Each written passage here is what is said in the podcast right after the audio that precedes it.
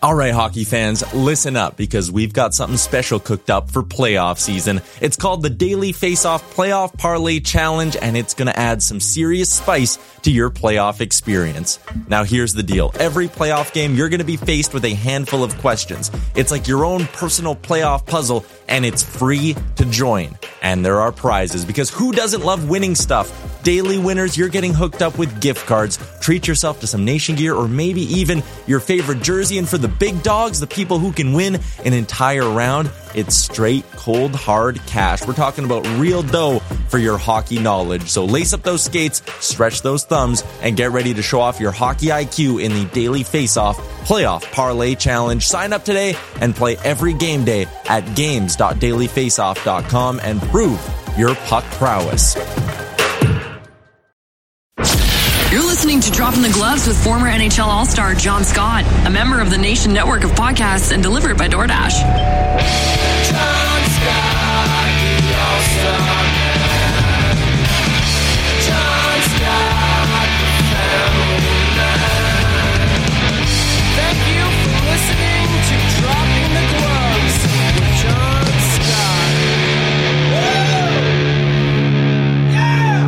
Hello, everybody. Welcome to Dropping the Gloves with John Scott and Tim Wurzberger. I'm here for a nice Friday. It's a beautiful Friday winter day. It's absolutely gorgeous out. We had a big snowfall last night.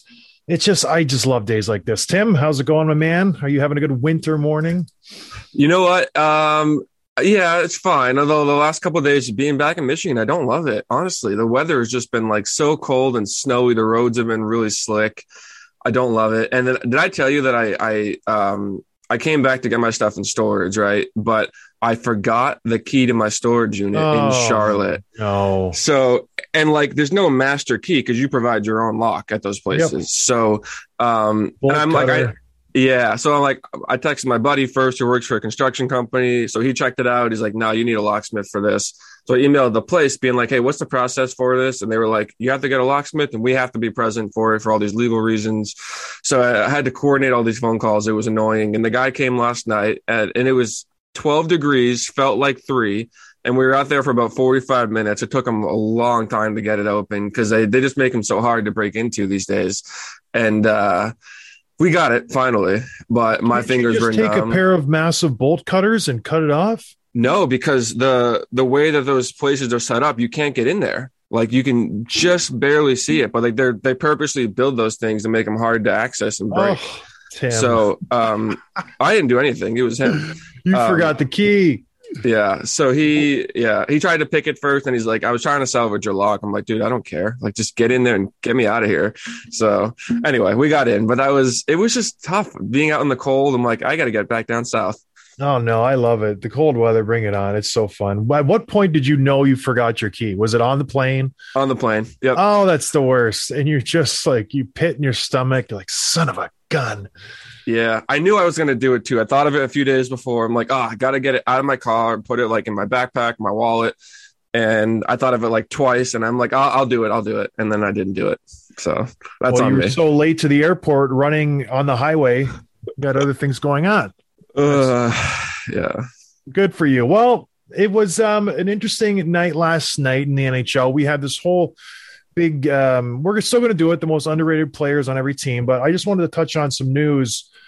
Tuukka's back and he I love his interviews. He's very just forthcoming. He doesn't mix words. He says it like it is and he's just cool, calm and collected. He's been there before. He's been around the block. He's coming back. What did you think of his interview with NBC Boston last night? Did you see uh, all of it or clips of it?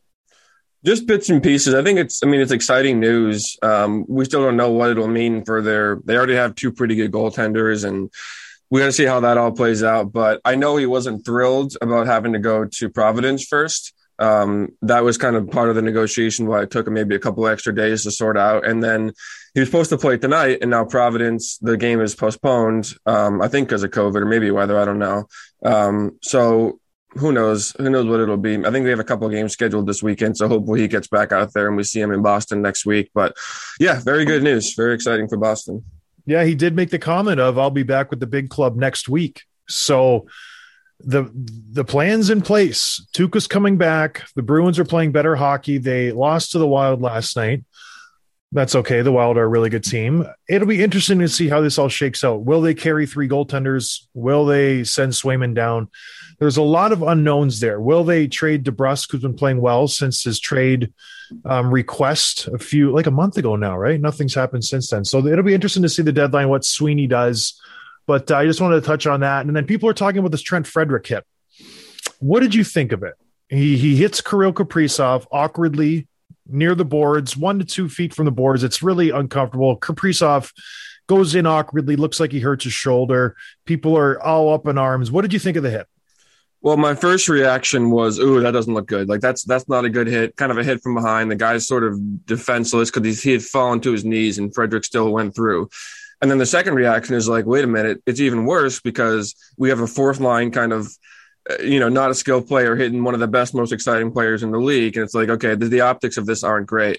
But if you watch it, it's it's he falls last minute. Like it all happens so quick. If you watch frame by frame, you can you can you know tear Frederic apart. But it was a hockey play. I, he said after the game, like I hope he's I hope he's okay. I was just trying to make a hockey play. I was trying to follow through, and um, so I don't think it was. I don't think it was maybe. It was a good penalty. I think he got a you know he got a penalty. He had to fight twice to answer for it. I think that's just about all, all the justice that should be served. I don't think there should be any supplemental discipline, but it sucks to see a good player get hurt because right now, um, I don't know if it was this morning or last night, but I saw a headline from the GM or the coach of the Wild that said the injury does not look good for Kaprizov, which is really a total bummer for that team.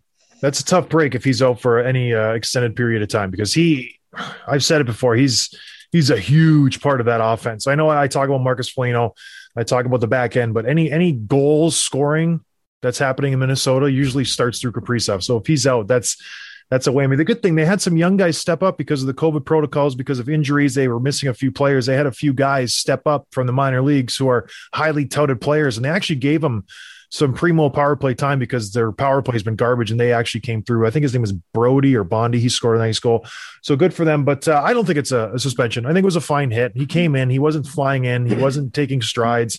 Caught Kaprizov in a weird spot. I don't even think it should have been a minor penalty. I think he was just coming through, and it was just a weird situation where Kaprizov off balance turns, gets sandwiched into the board. So I don't know. It's a non issue. So let's start with the Bruins. We're going to do the most underrated players of every single NHL team thus far in the 2021 2022 NHL season. We're going to cruise through these fairly quickly just because there are a lot of NHL teams.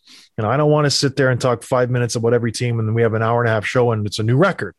And I don't think you guys want to listen to us blab on about the New Jersey Devils' most underrated player because who cares about the New Jersey Devils?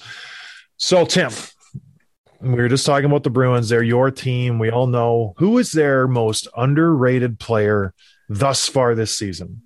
Ironically enough, this was maybe the hardest one for me. Maybe it's because I'm too close to them or what, but I don't really think they have a lot of underrated players. I think they have guys that we know who they are, but if I have to pick one, I'm actually going to pick Matt Grzelcyk, uh, defenseman. He's second on time on ice to to McAvoy, but he's not really a big body, even though he plays pretty big, and he logs the heavy minutes against the top lines every night. Um, he knows how to, you know, make the most out of his size. He's really good in the back end. He's good with the breakout pass. He'll chip in offensively every now and then. He doesn't really get too much recognition, but the fans who watch those games know how important he is. So um, I like him a lot. He reminds me of Andrew Ference actually a lot from from ten years ago. Um, similar size, left hand shot, similar game. Um, so if I have to pick one for to start it off, it's Matt Grzelcyk. Does he flip the bird to the fans like Andrew Ference does? no one does like Ference does. Nobody does it like Andrew does. All right, well that's a good pick, Grzelcyk. I like that. I'm gonna I'll stick with their opponents from last night, the Minnesota Wild. I seem to talk about the Wild a lot. They, they have a lot of marquee players, the Kaprizovs. I talk about Foligno all the time, so he can't be underrated. A guy I'm going to go with is Jonas Brodin. I don't think anybody talks about this guy. He is kind of in Mathew Dumba's shadow, in Jared Spurgeon's shadow in Minnesota. They get most of the press on the back end. But when you think of Minnesota, you think of their defense is exceptional. That's why this team is where they're at. It's because they have such good defense. And Jonas Brodin does everything that you don't want to do as a hockey player. He blocks shots. He plays defensive um, in the defensive zone very responsibly. He can keep up with the best skaters in the league. We saw him pick Connor McDavid's pocket a few times, and he, he's just a very responsible defenseman. He's one of the best shutdown D men in the league. And last year, the Wild had the luxury of being able to buy out Ryan Suter because they knew they had Jonas Brodin. He would step right in, he would eat up those minutes, and he just does everything nobody else wants to do. When you look at his like analytic charts, he's 98 percentile in the D, in the D zone where he's never out of position. He always makes a good first pass. In the offensive zone, he just 11%. The guy does not care about the offensive zone whatsoever. He is the definition of a shutdown defenseman. Him and Nicholas Hjalmarsson are made of the same mold. They block shots. They shut down the other lines, the other team's first line, and they just do it all without saying a word. The guy doesn't do an interview. He doesn't say a peep. He goes about his business. He punches in, punches out, and he just gives you every ounce of energy that he has. So Jonas Brodin for the Wild is really underrated player, but very, very good. Okay, I'm going down the line here. Next with the Buffalo Sabres, Tage Thompson. Um, he was he's actually a player that surprised me. I was looking at him. He leads the team in points with 23, which is not lighting the world on fire, but it's pretty good. He leads the forwards in time on ice with over 17 and a half uh, minutes a night. And he's not afraid to drop the gloves. We he doesn't fight a ton, but we saw him fight Kevin Miller last year, where he's way outside his weight class, but he's sticking up for his teammates. And here's the cool thing: he only makes 1.4 million dollars, which is like kind of crazy for a player who's producing like this, and and you know is a one of the few reliable pieces on a team that doesn't produce much. So um, he's been really solid for them. He's a free agent 2024. I imagine he's going to make probably at least twice that at that time. Um, but yeah, Tage Thompson has definitely gave me a little bit of a surprise, and I'll I'll call him as the underrated player for that team. Yeah, I like him. He's a good player in a tough year for the the Buffalo Sabres. All right, I'm going to go to the Nashville Predators, and I'm going to stay in the same vein as Jonas Brodin. The whole team for the Predators could be underrated just because no one is talking about the Nashville Predators this year. They're having a great season. They've had bounce back years from pretty much everyone across the board. Filip Forsberg, Granlund, Duchene has been playing well. Johansen's had he's shown some signs of life. So they're they're turning into the team they were four or five years ago. But the guy I'm going to focus on is Alexandre Carrier. I don't even know if he's French, but Alexandre Carrier. He he's a good, solid D man, just like Jonas Brodin. He doesn't do much on the offensive side. I think he's got 12 points in 31 games. The thing with him is he plays 20 minutes a game. He plays alongside Roman Josi, so he doesn't have to do anything on the offensive end. He takes care of his own end.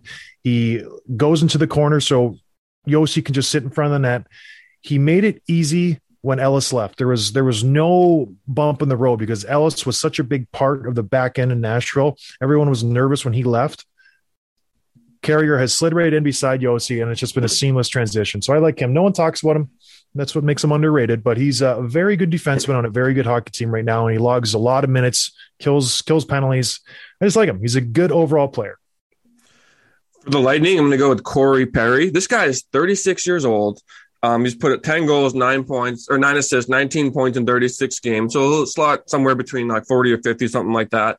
Um, he's only getting 13 minutes a night, though. So he's really maximizing the time that he's getting and pr- producing in that time because that 13 minutes is bottom third among their starters. So it's, it's, he's not playing very much at all. Um, he's getting that second power play unit, which is good. So yeah, 21 goals, 42 point pace for a third or fourth liner who's 36 years old. I think they'd take that all day. Um, he's always he's also plotted three power play goals. So Corey Perry, not to mention the intangibles he brings, like the scrappiness, the leadership, the the experience, all that veteran stuff. Um, he likes to mix it up. So yeah, I think I think they're very pleased with it, the offensive production they've gotten from him so far this year. The guy just plays well everywhere he goes. Honestly, like he was a revelation with the Montreal Canadiens. Totally carried that fourth line. He was a big reason they got to the Cup Finals last year. Then he's doing the same thing in Tampa Bay. He's like is there any better like veteran signing that has worked out better than Corey Perry? I can't think of any. Maybe Spezza. Spezza. Yeah. Like Not Joe better than Pavelski. Perry, though. Joe Pavelski's Pavelski. been playing well, but yeah, Perry just for whatever reason just gets the job done, man. He's such a good player. Man, he was such a rad. We're wearing the same sweater, Tim. We are. We are. Mine's gray, yours black, but it's nice. They both say hockey. Thank you, violent gentlemen. All right, I'm going to go to the St. Louis Blues next, and this was a this was a tough one because you know Tarasenko's been playing well, Barbashev's been playing well. They have a lot of good good stories there in St. Louis, but I'm going to go with a guy who has really transitioned his career. Early on, he was a singer songwriter. He I think he won three Grammys. He was v- very well loved. I, I have CDs of this guy, some huge hits and he just all of a sudden wanted to transition into hockey and now he's you know his face off percentage is through the roof He's having the best stats of his career. He's formed a dangerous second line with Jordan Kyrou and Vladimir Tarasenko. Rob Thomas is just having an unbelievable year, and no one really talks about him. Maybe the bigger guys like the Ryan O'Reillys overshadow him, but for him to, you know, put up the numbers that he's putting up, his weakness earlier on his career was his face-off percentage. He, he wasn't trusted in the dot. And when you're a centerman, that's a pretty big deal when you can't win a draw. He is taking care of that. If you can win half of your draws, that's a huge deal as a centerman. He's clicking along at 51%, which is just massive for him. I think years prior he was 36, 37%. So it's a really big upgrade for him. He's got 25 points, 27 games. He's just having a really solid, solid season. And that's huge for St. Louis when you can just slot him in on the second line, leave Ryan O'Reilly on the first line. It establishes their first two lines as really, really good, offensively threatening lines. And that's what you need in the NHL these days. So I think Robert Thomas is a really good NHL player no one's really talking about. And he just is an unbelievable singer. The transition is remarkable. I've never I've never heard of anything like it. I don't know why no one's talking about it. But if you can go from singing like so smooth and then all of a sudden transition to be a hockey player, it's pretty it's pretty neat. It's pretty pretty neat. So yeah, Rob Thomas from the St. Louis Blues, very underrated hockey player. Can you be an underrated player if you're the best player on that team? Is that possible? Because I think that's the case with Florida Panthers. And, and maybe Barkov's a better player, but he's missed some time. But Jonathan Huberdeau leads the team with 44 points. He's plus 10. He's first in power play points. He has a shorthanded goal. He's got two game winning goals. We've talked about him. And, and, you know, we talked about players last week that, that get overshadowed because they're not, you know, the, the upper, upper echelon and they're not the big name market players. But Jonathan Huberdeau is a legit, legit superstar. He never gets brought up as that elite, you know, elite core of the league, but he's in there. He's fourth in the league in points. He produces every single year. Um, I hate to call this guy underrated, but I think he still is. Even though he's the best player on that team, he's still not getting recognized. So Jonathan Huberdeau, I think, is still underrated. So yeah, that's my pick for Florida. It is funny how just because you play in a certain geographic area, you just are underrated. No one talks about you. There, there's hockey markets. Florida, maybe the one season people took interest in them was when they were throwing the rats on the ice. They had Ed, Ed Jovanovski, uh, John Vanbiesbrouck between the pipes. That's the only year where they really got national recognition. Other than that, it's just been nobody cares about the Panthers. Lightning, everybody loves Lightning, but Panthers, I like Huberdeau. Man, is he a good player? That's the bad thing about the Olympics. You would have got to know a Jonathan Huberdeau. He would have been on the team. He would have been one of their best players, and people would have recognized how good of a player this guy is. And so he's a good player. Good pick, Tim. I like that. All right, I'm going to move on to the Colorado Avalanche so many studs on this team, so many absolute superstars. It's hard to keep track of. They got MacKinnon, they got Landeskog, they got Rantanen. Kadri's been having a great year. I'm going to go with the guy who is kind of just a, a step below those guys, Andre Burakovsky. Everybody forgot about him. He got traded from the Washington Capitals to the Colorado Avalanche. He, he's just a forgotten forward with the Avalanche. He has blossomed since arriving in Colorado. He, he, he has taken the next step. He's got 24 points in 28 games. I don't know if there's just less pressure with the Avalanche. Maybe he's not seeing the best competition, but he's doing everything they want him to do. He's scoring goals. Guys are getting injured. He's stepping up, playing first line minutes sometimes, playing third line minutes sometimes. He is just producing everywhere they put him in the lineup. Right now, he's slotted in on right line or uh, right wing second line with Kadri.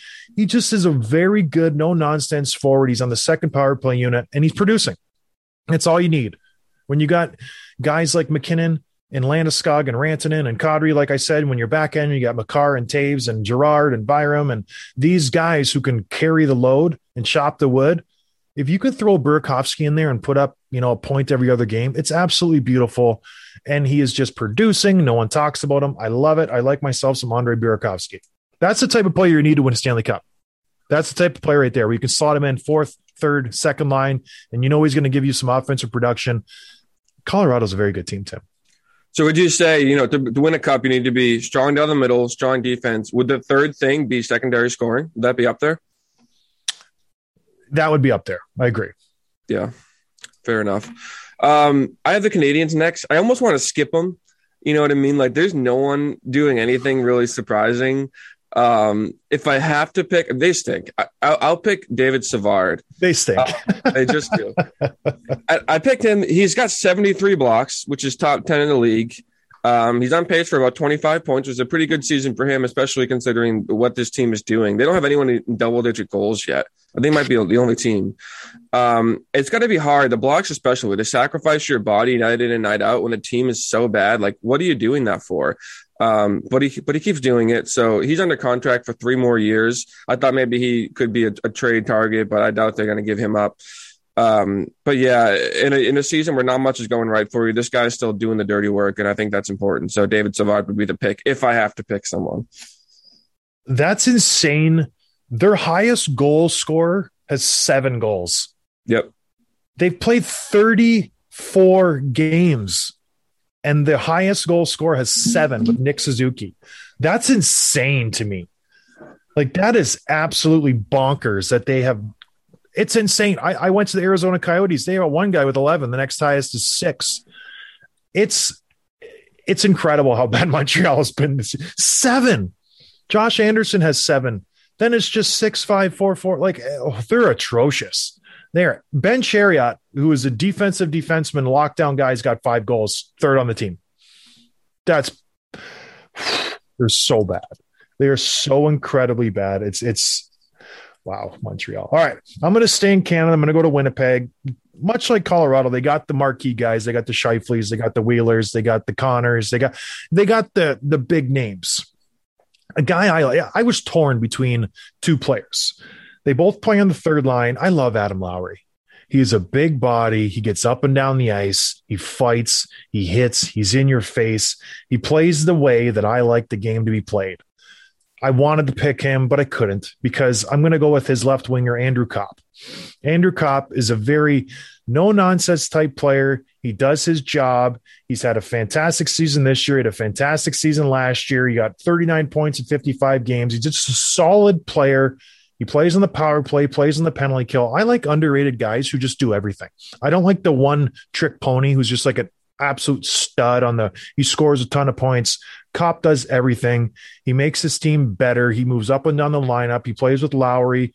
He's got 22 points in 33 games this year. So he's going to smash all of his previous highs. He is just a very, very good player on a Winnipeg team who's battled through some injuries, and he's been the one consistent guy who has just been there night in and night out, and he does everything they need them to do. So, Andrew Copp, good for you, man. I like that. Third line, you see a trend in my underrated players. They do everything. They move up and down the lineup, or they're just a shutdown D man who doesn't get any recognition so far. But it's going to change with my next one, Tim. Well, I'm going to keep it going then because I'm it's and sticking in Canada. The Maple Leafs next. This guy is is very similar, maybe a little bit more skilled, but that that type of depth player that you need. Alex Kerfoot. You got all these superstars in Toronto. Um, he's six in points with 21 in, on the team, but he gets he's the only one in like the top 10 in points that gets absolutely zero power play time, zero, none, nilch. He's a second line center, um, but he's not on the power play on either unit according to the Daily Faceoff. And not, not surprisingly, he has no power play points. So those 21 points is all even strength, which is really cool. Um, which is really surprising too, because you know he's he's got some skill and he's sixth among forwards in time on ice. Um, which is surprising that he hasn't gotten any any shot up there. But they have so many skilled forwards, so I guess it makes sense. He kills penalties too. This is the type of player you need. Um, he was one of the main pieces coming back on that Kadri trade. Um, yeah, I, I think he's super underrated. So Alex Kerfoot, uh, he can play for my team any day. You see, they just put Nick Ritchie on waivers. Yeah, no one picked him. That did not work out for Toronto. Oh, he has just been terrible. He was went from the first line to the fourth line to healthy scratch. Now he's gone. Poor guy. He's a bum. Oh, he's a bum. I don't like him. bum. He signed for five million in Toronto, Ugh. two years at five schmil. Good. They, they, that's an investment. That's a lot of money for a team that didn't have a lot of money to spend. So Nick Ritchie. All right. So I'm going to switch it up a little bit. Uh, I've been going with third line guys who have maybe produced beyond their history. I'm going to go with the first line. And I, and I was thinking, should I go with just one player? I'm going to do the whole first line. Nobody talks about this first line. Nobody talks about this team really. They have a lot of superstars that are not producing whatsoever. Their superstars came into the season. They were hoping to have a bounce back season. The Dallas Stars. Seguin, Benn, Radulov, Gurianov, even Kiviranta. All five have just been garbage. No production, no goal scoring, just regressing. I know they're old, but Seguin was supposed to have a he had injury history, injury history. He was supposed to have a big year. It just hasn't happened. The reason the Dallas Stars are even in the mix for a playoff position is because of their first line. Rupe Hintz, is it Rupe? Ro- I don't know. Rupe. I think it's Rupe. Rupe Hintz, Joe Pavelski, and Jason Robertson's. The first line, Robertson, excuse me. You would have never predicted these three guys would be on the first line. You would have never predicted these three guys to have the top three points in their team. They got 22, 28, and 26, respectfully. They are carrying this Dallas Stars team through a season where the guys who should be getting points are just non existent. They're not showing up. They're not doing anything. So these guys, they don't get any love. Maybe Pavelski, gets a little love just because you know he's been around. He was with the Sharks, Captain America. He's 37 years old. He's going to get traded at the deadline, go to a really good team, and hopefully win a Stanley Cup. But until then, they don't get any press at all. They're very, very underrated, and they're they're producing points. Like they're the top three guys in their team, and no one's talking about them. So that's my first line underrated pick for the Dallas Stars. I like that pick. Um, I'm gonna go keep it in Canada again. If okay, Chabot. I'm just gonna leave Okay, it that. Shabbat Shalom. Shabbat. If you had to guess, what would you think his time on ice is on average? Average for the whole season, not as high, not not at any particular game. Average a night, 23. 27 and 13 seconds. Those are man. and those are hard minutes on a team this young. I'll tell you that too. Um, like their their star forward, their top two lines. These are the ages of our top two lines: 23, 22, 22, 28, 22, 20. That's who he's playing with on his team. Um, and he's doing it for 27 minutes a night. He's, and he's putting up decent points too. He leads the team defense in points with 17. Uh, I mean, he, we we talk about like the young superstar defensemen, the Cale Makars, the Heiskanens, the McAvoys, Adam Fox. He's if he's not up there with him, he's right. He's right the next tier, and he doesn't really get talked about a ton. Um, Chabot is so good. We we've had senators on the show and talk about how good he was. Tkachuk talked about it.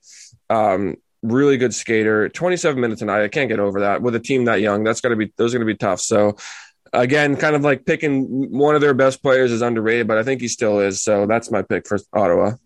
It's a, it's amazing that the next closest guy on his team has 22 minutes. So he plays a full five minutes more.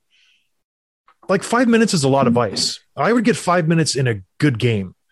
yeah. Like that's Yeah. he plays half the game in the regular season, and they're in a division where he's just chasing Auston Matthews and Mitch Martin. It's not like he goes up against the third and fourth line. He goes on, he goes against the first line, he takes a breath, and he goes against the third line. Then he does it again, first and third, first and third. He is double shifting consistently through the whole game. That's how you get five minutes ahead of the next closest. And then the next guy, Nick Colden, he plays a full almost 10 minutes more a game than the third D man on this list, Nick Holden. So it's it's remarkable what he's doing. I hope they don't burn him out. I really do because like man, you kind of like you applaud it, but then you, you're just you're just wondering, are they just burning this guy out? Because these games, they're not going to make the playoffs. Why not ease the load a little bit? Give a few minutes to a guy in the fourth or fourth, fifth. It's just, I don't know. All right, I'm going to go to the Chicago Blackhawks now. I'm going to stick on the back end. Much like the Montreal Canadiens, Hawks, they don't have they don't have much. You know, Kubalik's had a terrible season. Strome's been playing bad. Kane and DeBrincat are putting up points, but it's well below their average. They're not they're not producing. Marc Andre Fleury was garbage to start the season. He's had a resurgence, but he's you know looking shaky of late. I'm going to go to Erik Gustafsson, kind of a journeyman defenseman, not relatively old, not relatively young, in the 30 area. He's the only player on the team with a plus rating. I know I harp on that a lot, but he's the only guy in the whole team with a plus rating. And to me, that stands out. He's only plus one, but it's a plus rating. He doesn't get many points. He plays versus tough opponents. And by tough, I don't mean skilled. I mean like third and fourth line guys. That's brutal to play against those guys. They're just looking to take your head off. And well, not nowadays, maybe 10 years ago when I played, but it, it was tough with Chicago. So I just went with Gustafsson. He's got like five points, but he's plus one on a team that's had a very forgettable season. He's my guy. He's my guy, Erik Gustafsson. Don't forget that he, he put up 60 points five, four years ago, whatever it was, three years ago. Oh, I'm not Chicago. forgetting Tim. I'm not forgetting. Crazy. What a crazy thing. It's Um, crazy, man. It's crazy. Detroit Red Wings. Um, this was a little bit of a tough one for me too. You got Seider and, and Hronek, you know, running the power play, putting up points on the back end. You have all these exciting young forwards, but you need someone to settle things down, to slow the play down, to log the heavy minutes. And for me, that's Nick Leddy. Um, you need that kind of lunch pail defenseman, especially on a young team like Detroit. And if you had to guess, like he doesn't it seem like he's been in the league forever. He's only He 30 has. years. He's 30 Probably years 12, old. 12 years, I bet he's been there. Yeah, yeah, he probably came in at 18. Um, so yeah, only 30 years old. He's just like exactly what Detroit needed, and they made a good signing to get him. So I think when you have a, a young team like that, you need that veteran presence. You need the that kind of guy taking the younger guys under his wing. So Nick Leddy is super underrated, I think, and a good reason why, why Detroit's fighting for a playoff spot right now. I like Leddy. He is just a steady as she goes type of player. I played with him in Minnesota, I want to say. And then I saw, I, I saw him in Chicago. He's a good, good defenseman. Gets no recognition. Like when he was with the Islanders, when they were really, really good, he was one of the main guys on the back end. So I like Nick. That's a good pick. I like I like uh, Nick Leddy. His thighs are like like watermelons, massive thighs. All right, um, Arizona Coyotes, Tim. you know, when you were complaining about the Montreal Canadiens, I'm like, I have the whole Pacific Division to do, and I haven't even started. And I get the Arizona Coyotes and the Chicago Blackhawks. Who do I pick? They only have six players with 10 points or more. Six. That's that's insane. And like, I'm not talking they have 19 or 30 or they have like 11. You know what I mean? It's a very lackluster team. They're all garbage. They're all minus a thousand. So I'm going to go. I'm going to go with the curveball pick here. I'm going to go with the player that they technically pay to play for another team, Darcy Kuemper. He's having an average season, not numbers wise, you know, uh, save percentage goals against. It's kind of on par, but he's 16 and five. He's doing what he needs to do. He was replacing a guy who was a Vezina Trophy candidate. So, but he he's doing what he needs to do to keep Colorado in the hunt. I like Darcy Kuemper. He's playing well. I think he will improve. But for an Arizona Coyote paid player, I think Darcy Kuemper is very underrated. No one talks about him in Arizona. You don't even hear about him in the press. So I, I like Darcy Kuemper. So this next one, I'm going to take a couple minutes with. I'm going to have to do some other ones more quickly, but I want to talk about the Penguins. They won again last night, ten in a row. Um, you have the superstars, right? You've got the, the Crosbys, the Malkins, Letang, um, Rust. Bryan Rust got hurt in end of, end of November, missed a bunch of time. He came back on the second of January. In that time, he's played three games. He's put up 11 points. Rusty has? Five points in the first game. He had a hat trick. Second game, two goals and assists. Last night, two goals and an assist. Oh, baby. You got Jake Guentzel scored again last night. He has 15 goals in his last 15 games. You got Jeff Carter. We talked about him a lot, stepping up. He was a first line center for half the season with the other guys getting hurt. But the guy I want to talk about right now is Evan Rodrigues. This guy, his career high is 29 points. This And all and that was in 74 games. This year he's played 31. He already has 30 go- 30 points, 15 goals, 15 assists. He scored again last night. He scored a game winner the other night. Um, he's especially important, you know, with all these injuries they've had. Like, and he's, you know, I, I it, it would be fun to do an expose on like all the all the like the middling players that have been boosted on on Pittsburgh playing with Crosby, especially like going back to like Pascal Dupuis and and Conor Sheary and all these like middle of the road players that are having career years playing with this elite talent. But that's a story for another day. But yeah, Evan Rodrigues is just been a pleasure to watch. It's been a lot of fun. He's not only scoring goals, but he's scoring a big goals, like big timely goals, and b like highlight reel goals, like these one timers and the, you know these dangling defensemen and everything. So um, he's been a huge part of the Penguin success. The big reason why they're ten and zero in their last ten, and a big reason why they're going to be a, a scary team in the playoffs. So I think he's been a, a really fun story. So what's interesting, he doesn't like he's a centerman, so he doesn't see time with Crosby at all. And he's right? putting up these points, and he's playing with Kasperi Kapanen, the cast off, and he's playing with Danton Heinen, who like these guys no one knows about. And you you nailed it with Pittsburgh. They find these guys and they just produce. It's amazing that they have this kind of scouting. I don't know how they do it, but everybody who goes to Pittsburgh seems to up their game and play better. I don't know if it's a Crosby effect. Mike Sullivan touched on it this past was it last night after they beat Philadelphia or the game before? He's like Crosby demands you play better because if your best player, your captain, the best player in the world, is doing everything he can to win this game. You better you better bring your A game, or else you're going to be embarrassed. And Crosby will call you out. So I like Evan Rodrigues. He had a pretty highlight reel goal last night. He dangled uh, Carter Hart. Was it was Hart playing? I think. Yeah, it was a very good game. All right, I'm gonna I'm gonna shift to the Pacific Division. Shift my attention south to Vegas. We're actually Tim. You know what is big in Vegas? Is gambling. Why don't you Why don't you tell us who to gamble on tonight, Tim? With our points, our nightly points bet gambling tutorial by Tim Wurzberger. Okay, the game I have my eye on tonight is uh, the Washington Capitals against the St. Louis Blues. Two really good teams, two pretty hot teams, and it's one of those rare money lines where they're they're both um, in the in the negatives to to win basically. So Washington is minus one hundred five. St. Louis Blues are minus one fifteen. So Washington's a slight favor. I'm going to pick the Blues to win tonight. I I just I like this team. They've been rolling lately, seven two and one in their last ten games. I know, I know Washington's been Washington's been pretty hot too, but we like to dump on Washington. I'm going to bet against them if I can. So St. Louis Blues is my pick for the night. I love that. Washington is so bad. They're so incredibly bad. They I'm- suck. I hate them. They're the worst. Good. That's a good pick. Well, back to the Vegas Golden Knights, a team inundated with injuries the whole season, like epic amounts of ailments.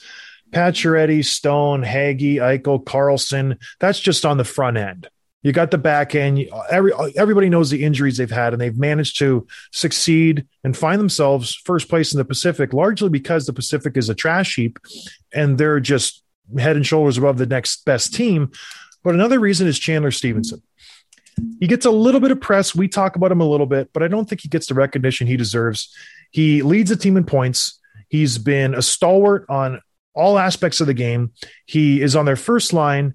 He just does everything you want, and he's kind of come out of nowhere. He he's been a steady as she types player the last few seasons. Third line, fourth line, pop him up to the second line. This year, he's really taken his game to the next level, anchoring the first line, and just having a very solid season while allowing these other guys just to get healthy.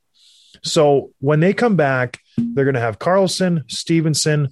Um, who else is in the middle? Eichel's in the middle. They're going to have such a dangerous center core.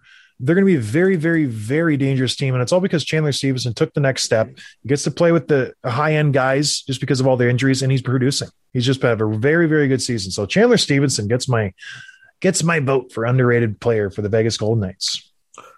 Okay, for the Washington Capitals, our favorite team. Um, this one has less to do with stats and more about the eye test. And this is Lars Eller. When you play against him, you realize how effective he is. He doesn't like hate the Lars Eller. Do you? Can't stand the guy. What, is annoying to play against? Or just what? a, just a bag of douche.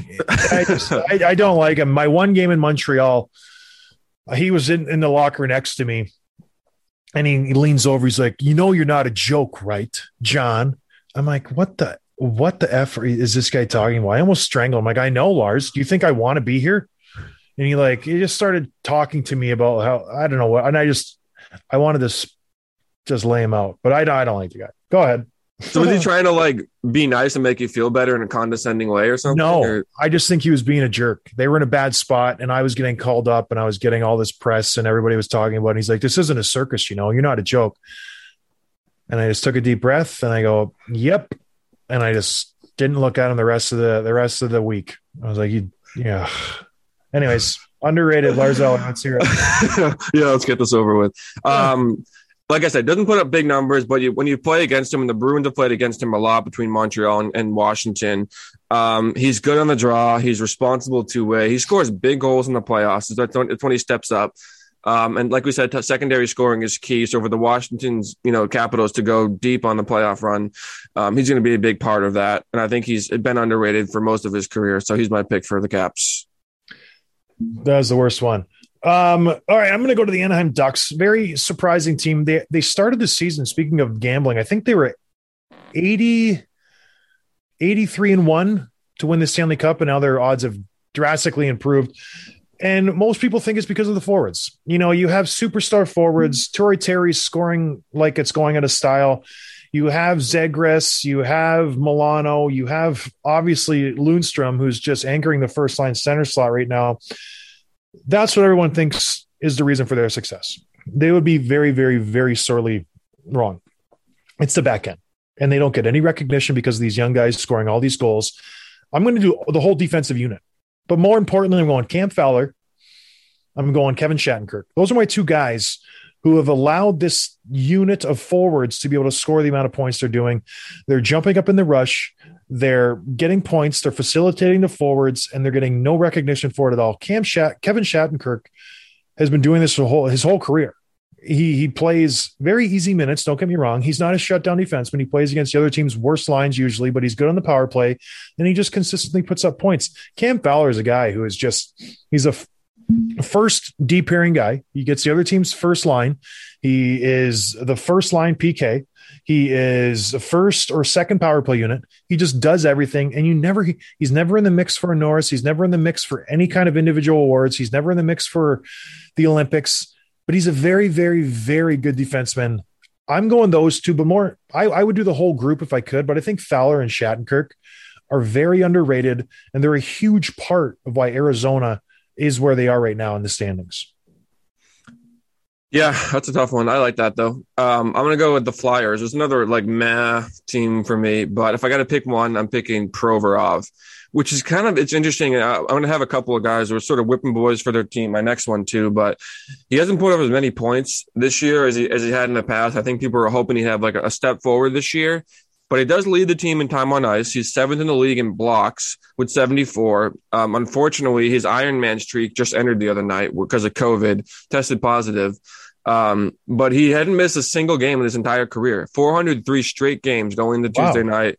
Um, but it ended because of COVID, which is such a just a bummer for a guy that you know really out of his control, not even injury related. He's probably played through so many over those times. So, um, but I think Provorov is an underrated defenseman, and his name and Giroux have both been thrown out. We talked about it, but it's actually picking up steam by legitimate sources that they could be traded at the deadline. So it'd be interesting. I think a lot of guys would love to have him on their team. Another, much like um, the guy from Arizona, Chitrin, why would you trade Provorov if you didn't have to? There's still a lot of good pieces in Philadelphia. They have some good young players to build around. Why would you get rid of a really, really good young defenseman? I don't know.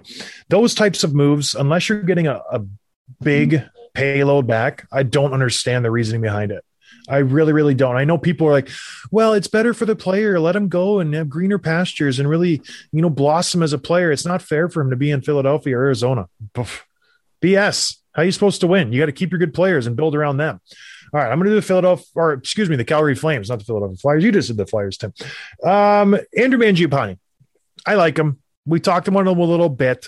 Calgary's got some high end guys. They got Tkachuk, they got Monahan, they got uh, Johnny Hockey, some guys that Markstrom, their coach gets a lot of the press. Mangiapane just does whatever he he needs to do to win games. He only plays 16 minutes a game, so he doesn't get a lot of ice time.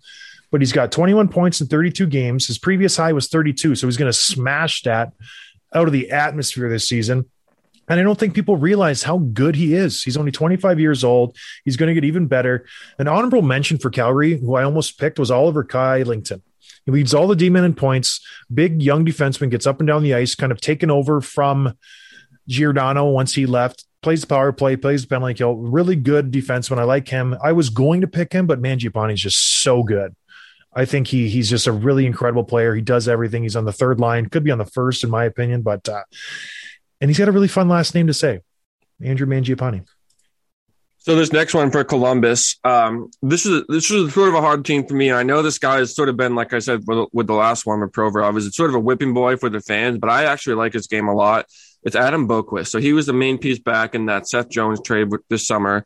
Um, he's actually tied for fourth on the team with seven goals. He's got seven goals, and he has six goals, four four assists, ten points in his last twelve games. So that's like a you know it's a small sample size. That's a really good stretch for him. And now Zach Werenski's down with COVID protocol, so Boqvist is going to be running power play one. Um, and I think he'll I think he'll be successful. I think he put up a point every other game. So I think I think he's underrated player and doesn't really get talked about too much as a, for his offensive prowess. Edmonton Oilers. Two players you think about McDavid, Draisaitl. Other players that you might think about Zach Hyman, big, big offseason signing on the back end, Darnell Nurse. Those are the big ticket guys on this team.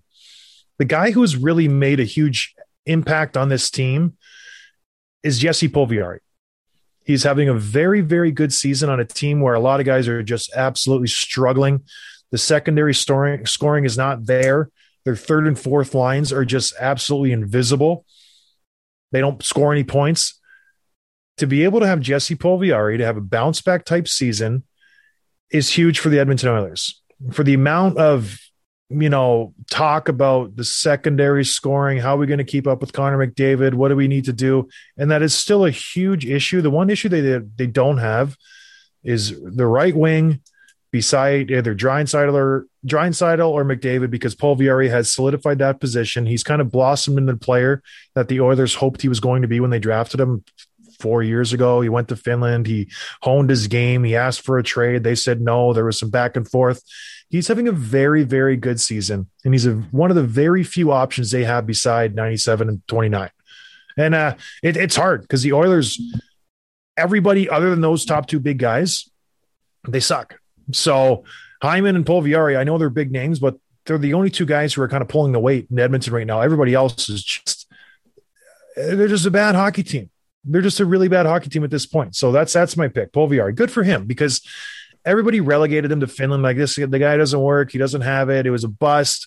Nail Yakupov, Puljujarvi, same kind of talking points. He's turned his game around. He's having a really good season. I'm happy for the guy.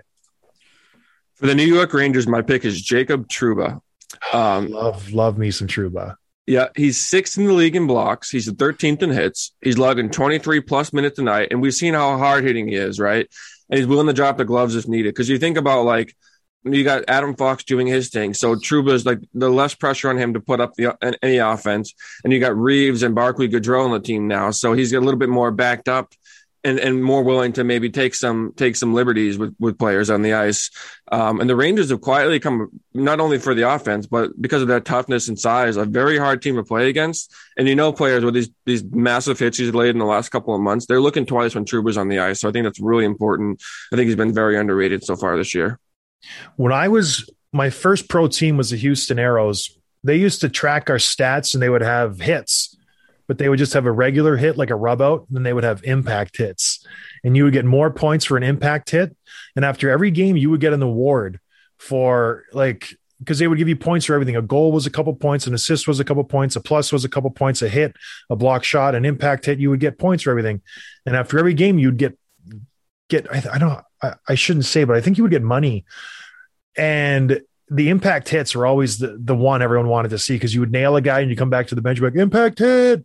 Because whoever did the stats was definitely you know they had a a dog in the I don't know what I don't know what I'm talking about but Trouba just impact hits all day. I love that. I absolutely love that. So gosh I love watching him play. He's just one of the few defensemen the Scott Stevens types where he just is looking to hurt people. It's it's it's a great way to play. All right LA Kings. It's um what's old is new again. Anze Kopitar. You would you would think that the captain is never underrated, the star player, the guy who makes the most money. He's not underrated, right? Well, he is. No one's talking about Anze Kopitar. They think he's too old. Oh, he's won three cups. He's got a tinted visor. He's he's uh, you know, he's past his prime. Guess what? People, you are wrong. He's having a fantastic year. He's on the top power play unit. He's in the top PP unit. His faceoff percentage is through the roof. He's got 29 points. He's anchoring this LA Kings team it's unbelievable what he's been doing at his age. So I'm taking Anze Kopitar from the LA Kings. For the Islanders, what's old is new. Brock Nelson. What a big game player this guy is. He gets elevates his game in the playoffs. And as Andrew Ladd said on our show, he's a special player that people don't talk about enough. So far this year, the Islanders haven't done a ton, um, but Brock Nelson's been quietly productive. He's got 10 goals, 13 points. Um, and even though they're struggling across the board, he's still a legit star player that doesn't get recognized as one. Um, and even though you know he steps up when it matters most, so if the Islanders do get back to the playoffs and get you know next year or whatever, he'll be a big part of that. And Brock Nelson, I think, is legit underrated. So he's my pick. When you think of the San Jose Sharks, who do you think of? Hertl. Yeah, Hertl, Couture, Burns, Burns. Karlsson, yeah. Vlasic. You know, those are the marquee names. Timo Meier, Tim. Have you ever heard of him? Heard of him. Don't know much. Don't know much. He's a star. He's an absolute star in this league every time the Sharks have a game, when you look at the box box score sheet, the guy's filling up every category: goals, assists, points, plus maybe not pims, shots. He does everything. Hits. He plays a very very hard game. He's having a great season. He's got 36 points. in only 30 games. He's got 14 goals. He's plus 11. He's consistently the team's best player night in and night out. He's going against the other team's top line defensive player because the Sharks don't really have that many good players. So when you want to shut down a guy, you shut down Timo Meier. It's not working. You can't shut down Timo. He's having a great season. He should be an all star. He should be in the mix for not the Hart Trophy. I don't want to get too ahead of myself. Myself, I'm not more than one person, but he's just a very, very good player. I like myself some Timo Meier. This one, a couple more left. This one, I'm curious if, if you've even heard of this guy, Jesper Bratt for the New Jersey Devils. Not really. I'll be honest. No. Okay. Um, he's got 30 points this year, which is more than Landeskog, which is more than Giroux, it's more than Kopitar, it's more than Patrick Kane, it's more than Hertl, Couture, Bergeron. He's got great chemistry with Jack Hughes. He's putting up a ton of points for a team that hasn't really produced a ton. Um, and no one's talking about him. And actually, I, I think I gasped when I was looking at the stats. My jaw was on the floor. I was like, who is this guy? Why is he, how is he producing so much and no one's talking about it? So, yeah, I think uh, maybe one of the true, true underrated players in this whole this whole episode is Jesper Bratt for the New Jersey Devils. It's because he plays for the Devils and no one cares about the New Jersey Devils. No one's cared about the D- Devils since Stevens and Patrik Elias, Marty Brodeur, Ken Daneyko, since that era. That's why Devils are just a for, very forgettable team. All right. I am going to go with the Vancouver Canucks. I want to say Bruce Boudreau, but he's definitely not underrated. Everybody loves him. I mentioned this guy a few episodes ago. He's a friend of the show, JT Miller. I honestly think he's an MVP candidate. He does everything you want a player to do, especially in that skill position. He's not just one dimensional. He gets up and down the ice. He makes players around him better. He plays hard. He is just an incredible hockey player. He's got 36 points, and he's just like Kopitar. You know, very steady as she goes. You know, he doesn't need much. He just makes everyone better around him. And because Vancouver has Pettersson, they have Horvat, they have Hughes on the back end, they have other guys that maybe steal a little to shine. JT Miller's the guy in that team, man. Like he is the guy who, if he's playing well, they're going to win the game. And if he's not playing well, which very rarely happens, they're in trouble. So JT Miller, he he's a very underrated player and he's a superstar in this league. What a nice guy, too. Great guy. Um, great guy. All right, Hugh my Jass, last one. great golfer. my last one for the Carolina Hurricanes is you're going to like this one, Tony DeAngelo. Love Tony. Yeah, he goes by Anthony now. Um, not a popular player, obviously, but crazy, crazy talented. So after putting up 53 points two years ago, obviously missing time last year, but this year he's got 22 points in 24 games, which is like a 70 point pace, something like that. Um, he's running the the, the Hurricanes lethal power play. He's a legit number one scoring defenseman that people completely overlook. He's 12th among D men in points across the entire league. And again, people just don't recognize how talented he is. So Tony and DeAngelo, Anthony, excuse me, is my underrated pick for Carolina. Still Angelo. He's a really, really good player. I called it at the beginning of the season. I don't know what I said, but I said Delangelo is going to make everyone forget about Dougie Hamilton. He's a stud, man. He honestly is. The Rangers, I know there was some extracurricular stuff he was saying outside of hockey, political stuff, whatever it may be. They, for all the right moves the Rangers make, they missed this one because he's a really, really good player. You know what? I'm not missing when I'm in New York. It's all the good restaurants. I love me some food when I'm in New York, Manhattan, but I don't like going out because of all the traffic, all the noise. It's just too much for me. So I order DoorDash when I'm in the Big Apple. I get it. I, I got thousands of restaurants I can pick from. DoorDash has links to every restaurant you can imagine. You get to pick whatever kind of food you want. They make it super easy. Bing boom, enter my payment. DoorDash is at my door so incredibly fast. And guess what? If you're a listener to the show, you get some perks for being a listener to the show. You get 25% off. You get free delivery the first time. It's unbelievable the amount of perks you get being a drop in the gloves listener. So do it. Go to DoorDash, pick up the app, go online, enter our promo code GlovesDD. If you're in Canada, Gloves DD. If you're in the USA, save yourself some money, get yourself some food. It's a win win for everybody. Thank you guys for the support for DoorDash. My last team, Tim, is an absolute train wreck. The Seattle Kraken, nothing has gone right for them this season. Everybody wants out, nobody wants in. The only good thing they had, the only, he's not even really underrated. because he's the only good thing that ever happened for the Seattle Kraken. Brandon Tanev came into the season relative unknown. Brother arguably gets the most press. He's got great hair, became a cult hero in Seattle, scored some big goals early on. Out for the year. I think he tore his ACL, but I don't know. Brandon Tanev. Seattle sucks. They're a bad hockey team. They're not even fun to watch. They're just a bad team. I don't know. What else do you want me to say? It's it's a it's an expansion team that doesn't score goals. It's not very sexy. So Brandon Tanev, I don't know. That's it. That's all we got. Or do you have any more? No, that's it. Have a great weekend, everybody. Thanks for listening. Yeah. Who's the most underrated person on dropping the gloves? Would it be me because my potential is just so high, or is it you? I think we're both rated, John. We're both equally rated. Nice answer, Tim. uh, on that note, thank you everybody for the support. We appreciate it. Have a have a good weekend, and we'll talk to you next week. Cheers, everybody. Thanks for listening to Dropping the Gloves with John Scott, a member of the Nation Network of Podcasts. Subscribe wherever you get your podcasts from to never miss an episode. Delivered by DoorDash.